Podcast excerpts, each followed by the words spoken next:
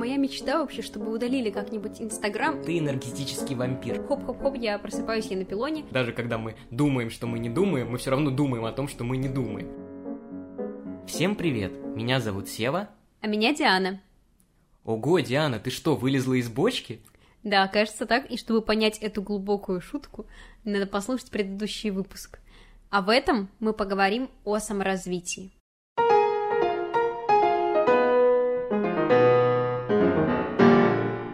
Диана, я думаю, в вопросах саморазвития и включения в свой график всего, чего только возможно, ты больше эксперт, чем я, поэтому я хочу побольше узнать о твоей методике тайм-менеджмента и, в принципе, критерии отбора того, что тебе важно и интересно. Ну вот, например, появляется какая-то область, которую тебе хочется изучить. Ты будешь как-то отодвигать твои другие дела для этого, или же будешь нагромождать, нагромождать и нагромождать? Хороший вопрос, Сева. Я, правда, стараюсь себя всегда раскрывать в разных направлениях. Например, поэтому сейчас я стала усиленно заниматься спортом, а, потому что я начала с аэро-йоги, продолжила танцами, и вот сейчас э, нахожусь где-то на этапе пилона, изучения, по крайней мере, его. Вот, и в процессе моего спортивного преображения я заметила, что у меня есть такой комплекс достигатора, при котором я не могу позволить себе даже в рамках хобби и любительской какой-то деятельности быть недостаточно хорошей, быть непрофессионалом. Это выливается в то, что я там прихожу на пилон, да, на первое занятие, и такая, в смысле я не сделала все стойки? В смысле у меня не получилось с первого раза со слабыми руками э, сделать так же, как э, у педагога с э, десятилетним стажем? Это как? это почему? Вот, и это выливается в то, что я не могу признать вот свое несовершенство в рамках чего-то и начинаю предпринимать отчаянные попытки по усовершенствованию себя – они выливаются в то, что там каждое утро я просыпаюсь, делаю какую-то тренировку на руки, э, отжимаюсь, делаю планки и прочее, прочее, и приблизительно так же завершаю свой день, стараюсь это не пропускать, потому что сила в дисциплине, ауф, вот, и, собственно, выливается это все в то, что я не могу остановиться и не могу сказать себе стоп, не могу сказать себе, что Диан, от тебя никто и не требует, никто и не просит того, чтобы ты была совершенной. Недавно даже был диалог, который меня просто поразил с моей соседкой, хотя, казалось бы, прозвучит он сейчас не очень э, глубоко. Я сетовала ей на то, что у меня нет никаких ресурсов для того, чтобы что-то делать, и вот просто хочется взять и лечь спать. И она такая, ну, конечно, я же Диана Долженко, я же не могу ничего не делать, я же должна всем что-то доказывать. И я такая, Офигеть, эта пародия действительно изображает мое отношение к жизни. С чего я взяла, что жизнь в движении? С чего я взяла, что жизнь в том, чтобы что-то делать? Ну вот я тоже к этой мысли хотел подвести, потому что, глядя на тебя, э, я все время ловлю себя на мысли, что ты очень много дел на себя берешь, но ведь есть обратная сторона медали, из-за того, что ты занимаешься всем подряд, ты как бы занимаешься и ничем. Нельзя достичь большого успеха в определенной области, если постоянно распыляться на все подряд. И я в этом плане, я тебя ни в коем случае не осуждаю, но просто у меня другой подход, я от природы очень ленивый, и поэтому, когда есть возможность что-то не делать, я, скорее всего, не буду это делать. И у меня нет, знаешь, такого страха чего-то не знать. Ну, то есть, вот я не, вообще не разбираюсь в химии. Ну и на кой черт мне эта химия сдалась? Ну потому что я вижу людей, которые смотрят там какие-то научные передачи, пытаются все время быть в курсе всего на свете. Но мне кажется этот подход не очень продуктивным, потому что, как говорил слоган Галилео, знать все на свете нереально. И нужно как-то себя ограничивать, определить область, в которой ты планируешь достичь каких-то высот и к ней идти. Потому что ну, я не стану спорить, что хобби, которые ты выбрала, они классные. То есть, помимо э, пилона, ты ходишь на дебаты, но вместе с тобой мы ходим в музей Достоевского слушать про роман «Идиот». И это все замечательно, но нет ли какого-то предела в этом саморазвитии? Это мой страх номер один, быть вот таким вот поверхностным человеком, который отовсюду да по чуть-чуть, но при этом не складывается в единый пазл – но однажды я этот страх преодолела двумя мыслями. Первое, а действительно ли ты будешь неполноценным? Потому что Есть пример Ломоносова, который занимался семью, в общем, направлениями научными и во всех сумел достичь успеха какого-либо. Да, и как бы я, конечно, не сравниваю себя с Ломоносовым, но в целом, если он смог, то почему не могу этого сделать я? А вторая мысль заключается в том, что невозможно даже в рамках одного направления быть по-настоящему профессионалом. Сейчас объясню. Рано или поздно тебя настигнет синдром самозванца, когда ты будешь думать, что есть кто-то лучше тебя. И рано или поздно ты все равно поймешь, что действительно знать всего невозможно, и даже дело, которому ты посвятил всю жизнь, может видоизмениться. Например, вспомним каких-нибудь радиотехников, да, которые учились в вузах, потратили лучшую часть своей молодости, чтобы освоить эти электроприборы, вышли из вуза, и им сказали, а знаете, слушайте, они это уже нам больше не нужны, мы придумали что-то получше. Вот приблизительно так я это вижу, и когда я осознала, что на самом деле даже в рамках одного направления я никогда не смогу удовлетвориться достигнутым результатом, я поняла, что, в принципе, хватать что-то отовсюду не так уж и плохо. Ну слушай, по поводу твоего поинта, что кто-то всегда будет лучше тебя, ну так это это же наоборот стимул больше совершенствоваться, и плюс э, проиллюстрирую это на примере жизни. Когда я учился еще в школе, а, я каждый год участвовал в конкурсе чтецов. И со мной всегда участвовал еще один мальчик из нашей театральной студии. Нас обоих готовила моя мама, которая, собственно, и была там преподавателем. И очень часто бывало, когда мы выступили, и после, ну, знаете, идет перерыв, когда члены жюри совещаются э, кого на какое место поставить, моя мама часто говорила, что Сева, ты прочитал лучше, чем Игорь, ну не потому, что я ее сын, а просто она объективно оценивала. Но зачастую Игорь оказывался выше меня в турнирной таблице. Было даже один раз, когда мама сказала, Сева, вот ты хорошо прочитал, а Игорь просто отвратительно. В итоге Игорь занял первое место, а я никакое. Ну, и я все это к чему? К тому, что в сольных выступлениях на конкурсах Игорь действительно часто был лучше, чем я, но когда мы начинали репетировать спектакль, он очень часто вставал бревном, и на него часто ругались, что он не мог выполнить какую-то задачу. Мой этот длинный пример из жизни был к тому, что вот человек знает условно экономику Китая, но он не зна... может не знать того факта, который знаешь ты, там что-нибудь про романтизм или структуру постмодерна. И вот э, Игорь был лучше меня в конкурсе чтецов, и это был дополнительный стимул мне развиваться в этой области. Это не было, знаешь, что «а, ну он лучше меня, значит, я даже не буду пытаться его превзойти». Наоборот, мне хотелось занять первое место, а чтобы Игорь занял второе. И, как мне кажется, наоборот, это тебя подстегивает совершенствоваться и совершенствоваться, а не опускать руки. У меня есть контрпример твоей истории из моей личной жизни. Вот как они разнятся, интересно. Моя история заключается вот в чем. Я училась в музыкальной школе, однако порог входа в эту среду был для меня изначально выше, чем для других детей, потому что в детстве, младенчестве даже скорее, я переболела несколько раз гайморитом, что дало некоторые осложнения на мои голосовые данные, и они были, ну, так себе объективно. Я говорила очень сильно в нос, что на самом деле вокал, особенно академический, вообще не приемлет. Но я очень сильно хотела интегрироваться в эту среду. Для этого я предпринимала колоссальные усилия. У меня была огромная тетрадка, в которую я каждый божий день записывала подходы по дыхательной гимнастике. Вот опять этот комплекс застигаторства, да. Прогоняла по миллиону раз э, произведения, заучивала их, слушала, как они исполняются другими музыкантами. Вот, в общем, делала все для того, чтобы расти. И плоды это давало на самом деле. Я правда в какой-то момент заметила, что больше я не пою в нос, что я могу там, не знаю, под водой до двух минут задерживать дыхание без каких-либо препятствий. В то время как моя учительница абсолютно этого не замечала.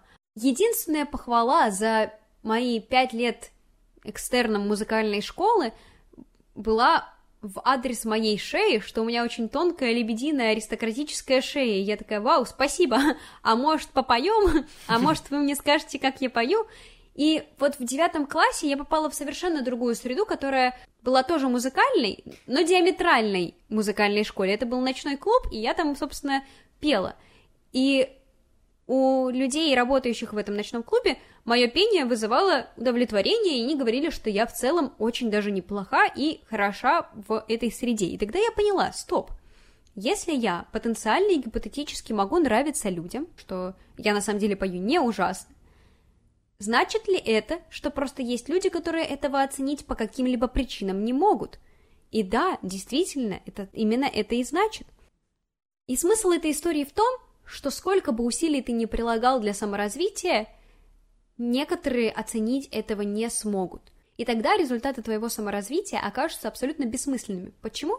Потому что мы не способны оценить себя объективно, и нам всегда нужен контролирующий орган сверху, который бы сказал, да, этого достаточно, да, ты хороша, да, так сойдет. И когда среда этому не благопрепятствует, то я вижу смысл в том, чтобы отказаться от этой среды и попытаться в новой. Но подожди, в твоей истории есть как человек, который не мог оценить твои старания, так и люди, которые говорили, что ты хорошо поешь. И тут вопрос, ради чего ты, собственно, занимаешься всем тем, чем ты занимаешься? Ради похвалы или ради собственного удовлетворения?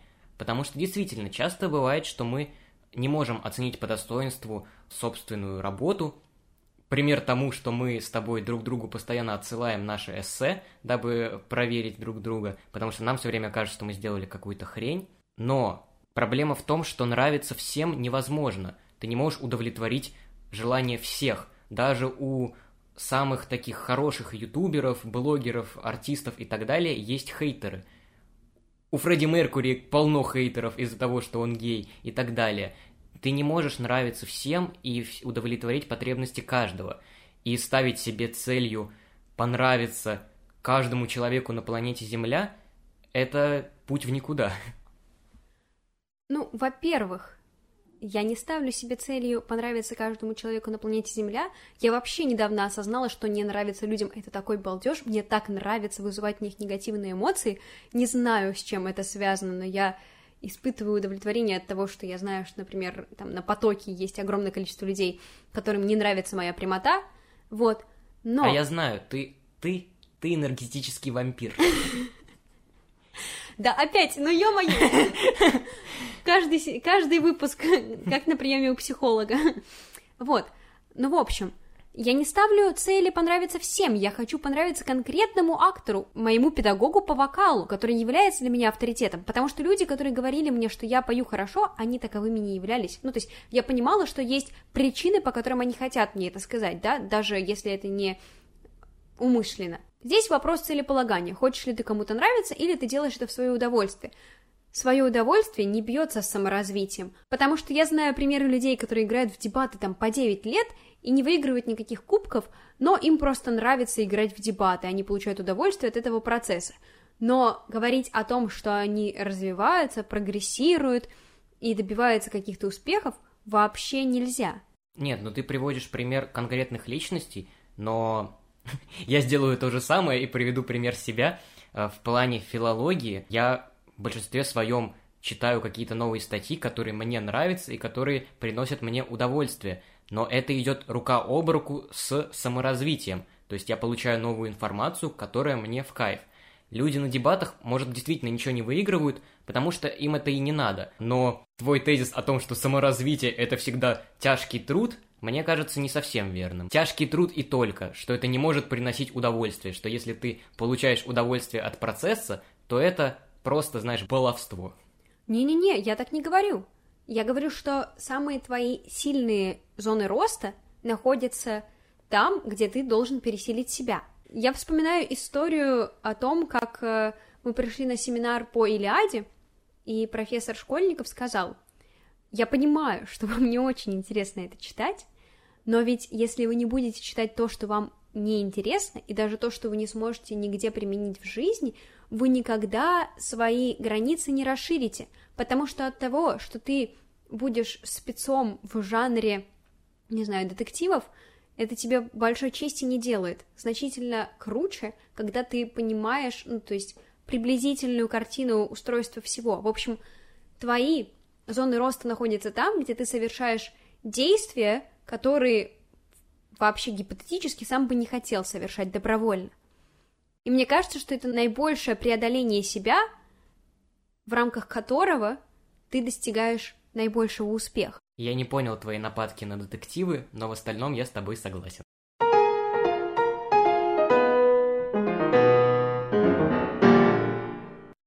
Саморазвитие это без сомнения замечательно, но, как и у любого положительного действия, есть и обратная сторона медали – и это прекрасная вещь под названием выгорание, с которой, наверное, сталкивался каждый человек. И Диана, как ты с ним справляешься? И справляешься ли? Мне кажется, я с ним не справляюсь, потому что у меня, в частности, и в целом в обществе, как мне кажется, есть проблема с ценностью отдыха. То есть натурально некоторые люди думают до сих пор, что отдых — это смена деятельности. Они такие, о, вот я всю неделю работал без выходных.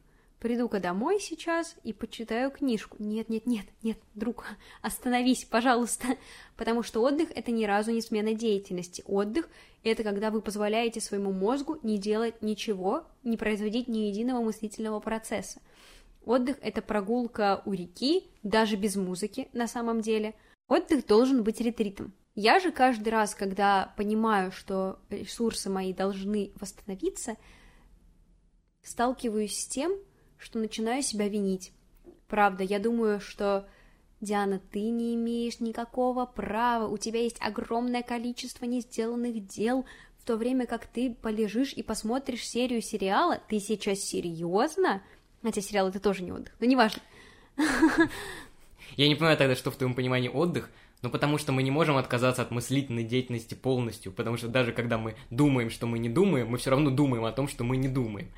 Мне кажется, твой концепт отдыха, он вообще нереален, а для меня отдых гораздо проще, это то, что отвлекает тебя от основной деятельности. Ну, то есть, просмотр шоу «Беременна 16» для меня разгрузка мозга, и пусть мой мозг не отключается на 100%, но все равно я отдыхаю и ухожу из той сферы, которая приносила мне много умственных задач. Сева, просмотр «Беременна в 16» — это развлечение, а не отдых. И я не говорю о том, что надо исключить, хотя я, конечно, прямо так и сказала, что надо исключить полностью мыслительную деятельность, но надо ее минимизировать. То есть сам факт мышления, он остается, это невозможно заставить мозг прекратить совершать свою работу. Но надо сделать так, чтобы она не была направлена ни в одно из русел, которые бы заставляли его перенапрягаться потому что испытывать эмоции от развлечения – это тоже некоторое перенапряжение. Я думаю, каждый сталкивался с ситуацией, когда вы два дня прекрасно провели с компанией, допустим, какой-нибудь, э, только то и делали, что болтали и отдыхали, но вы возвращаетесь домой выжатым лимоном, потому что испытывание эмоций – это тоже на самом деле энергоемкий процесс.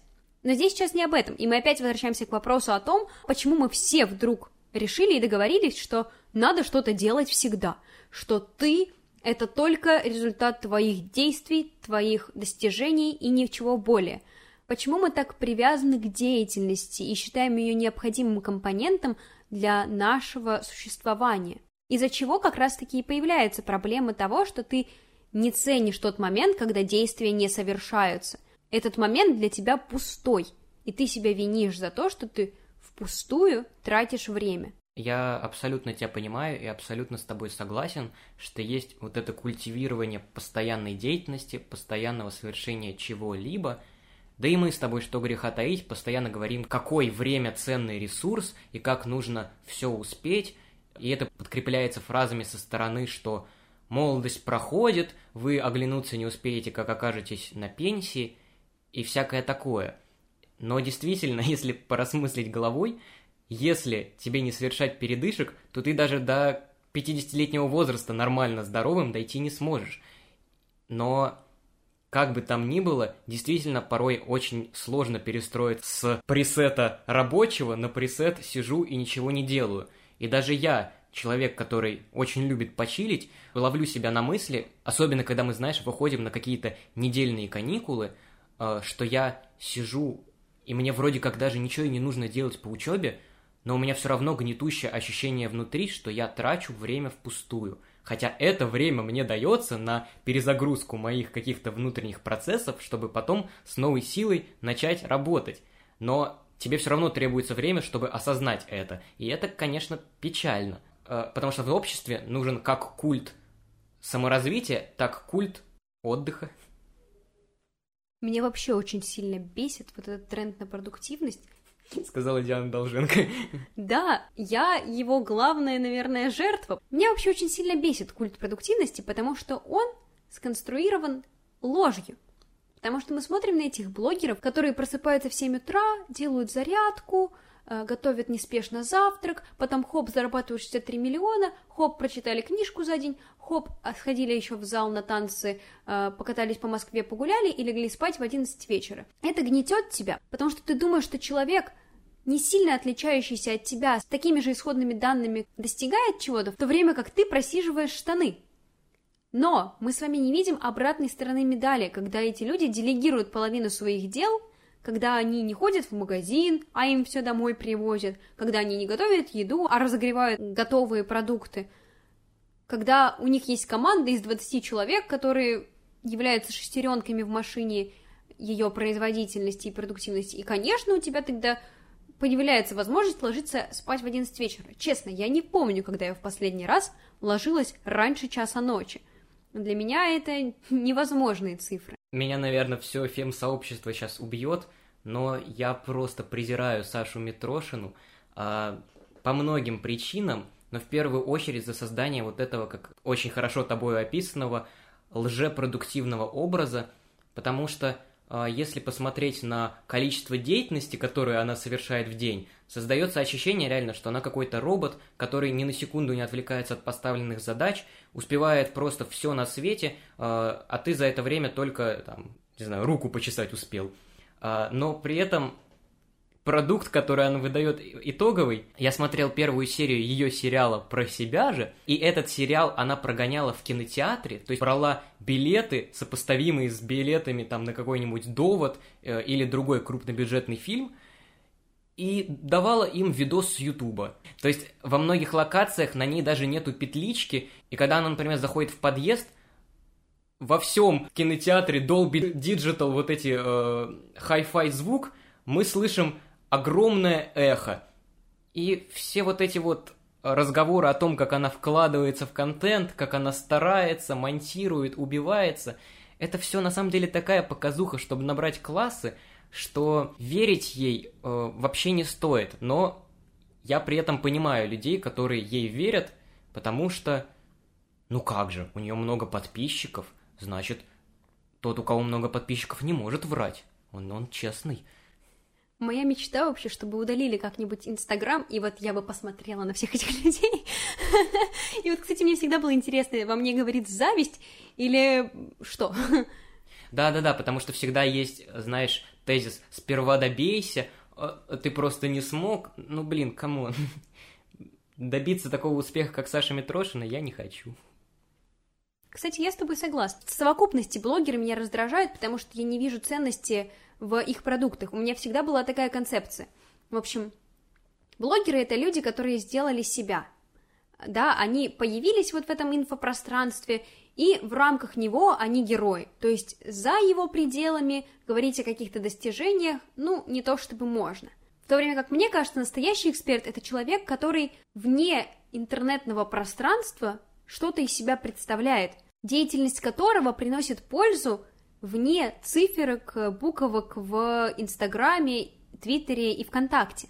Эксперт должен использовать интернет не как цель, а как средство для того, чтобы свою экспертность транслировать, а не создавать ее видимость.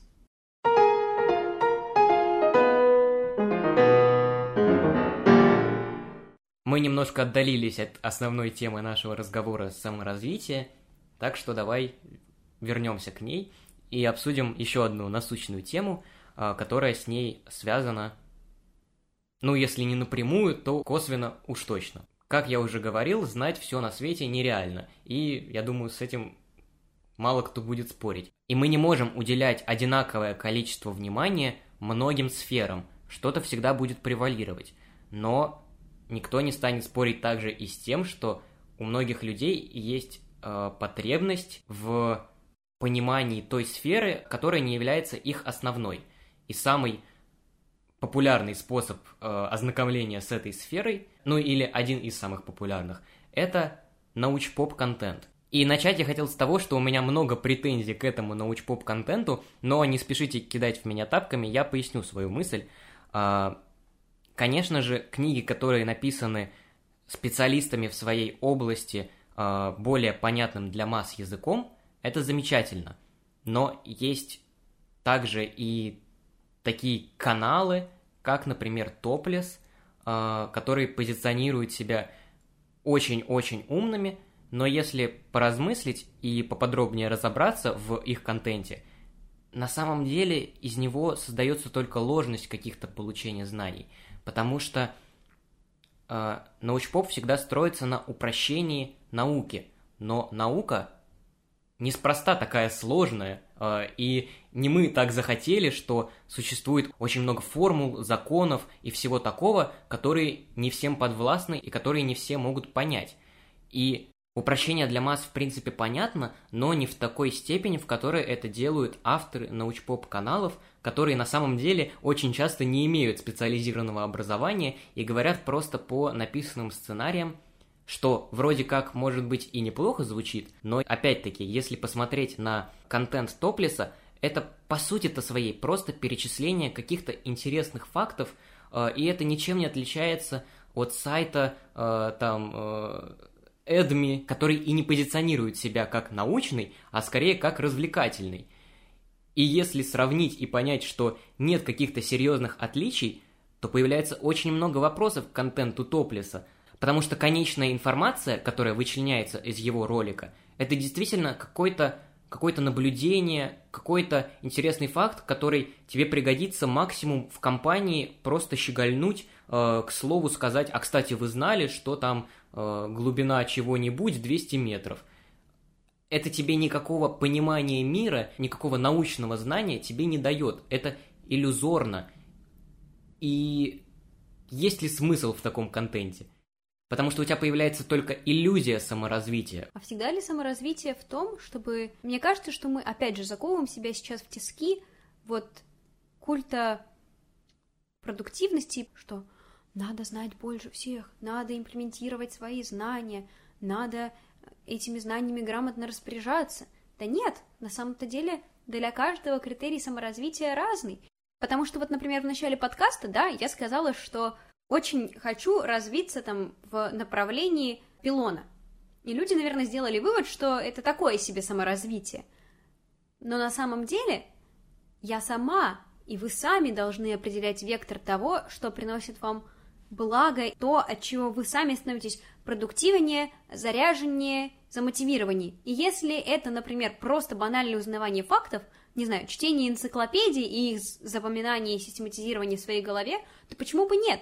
И мне кажется абсолютно нормальным считать саморазвитием то, что просто побуждает тебя совершать какие-либо действия, даже если они общественно незначимые или не несут какой-то пользы другим людям.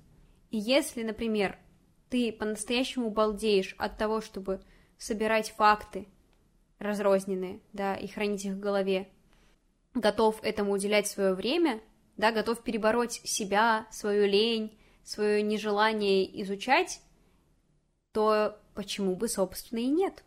Ну, мы в итоге сделали очень глубокий вывод, что все субъективно.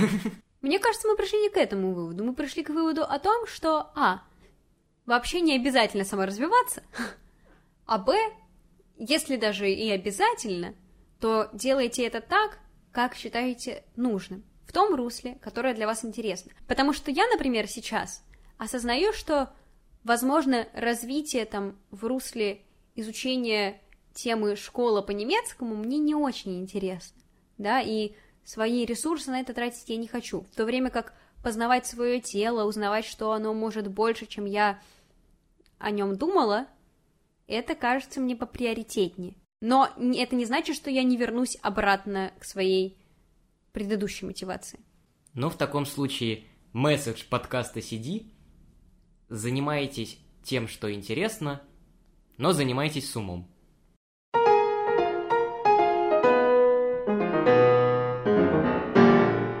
Спасибо большое, что послушали этот выпуск. Мы очень надеемся, что он вам откликнулся, и вы поняли, что вы не одни в этом мире с комплексом достигатора, и хоть на один процент приобщились к мысли о том, что это нормально иногда чего-то не достигать. И если вам понравился этот выпуск, мы очень просим вас рассказывать о нем друзьям, знакомым, и, в принципе, людям, которым это может быть интересно, потому что так мы приблизимся к нашей заветной мечте прорекламировать Raid Shadow Legends. На этом все. Услышимся на следующей неделе. Всем пока. Пока.